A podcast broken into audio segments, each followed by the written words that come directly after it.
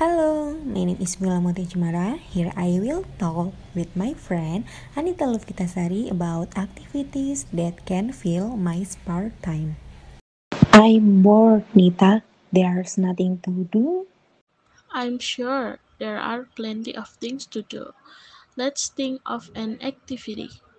Well, would you like to go to the city? Sure, we can visit the mall. Or Oh, you just want to go shopping? How about we go to the beach and go swimming instead? After swimming, we can meet our friends in the city. Okay, then we can go shopping and see a movie. Great!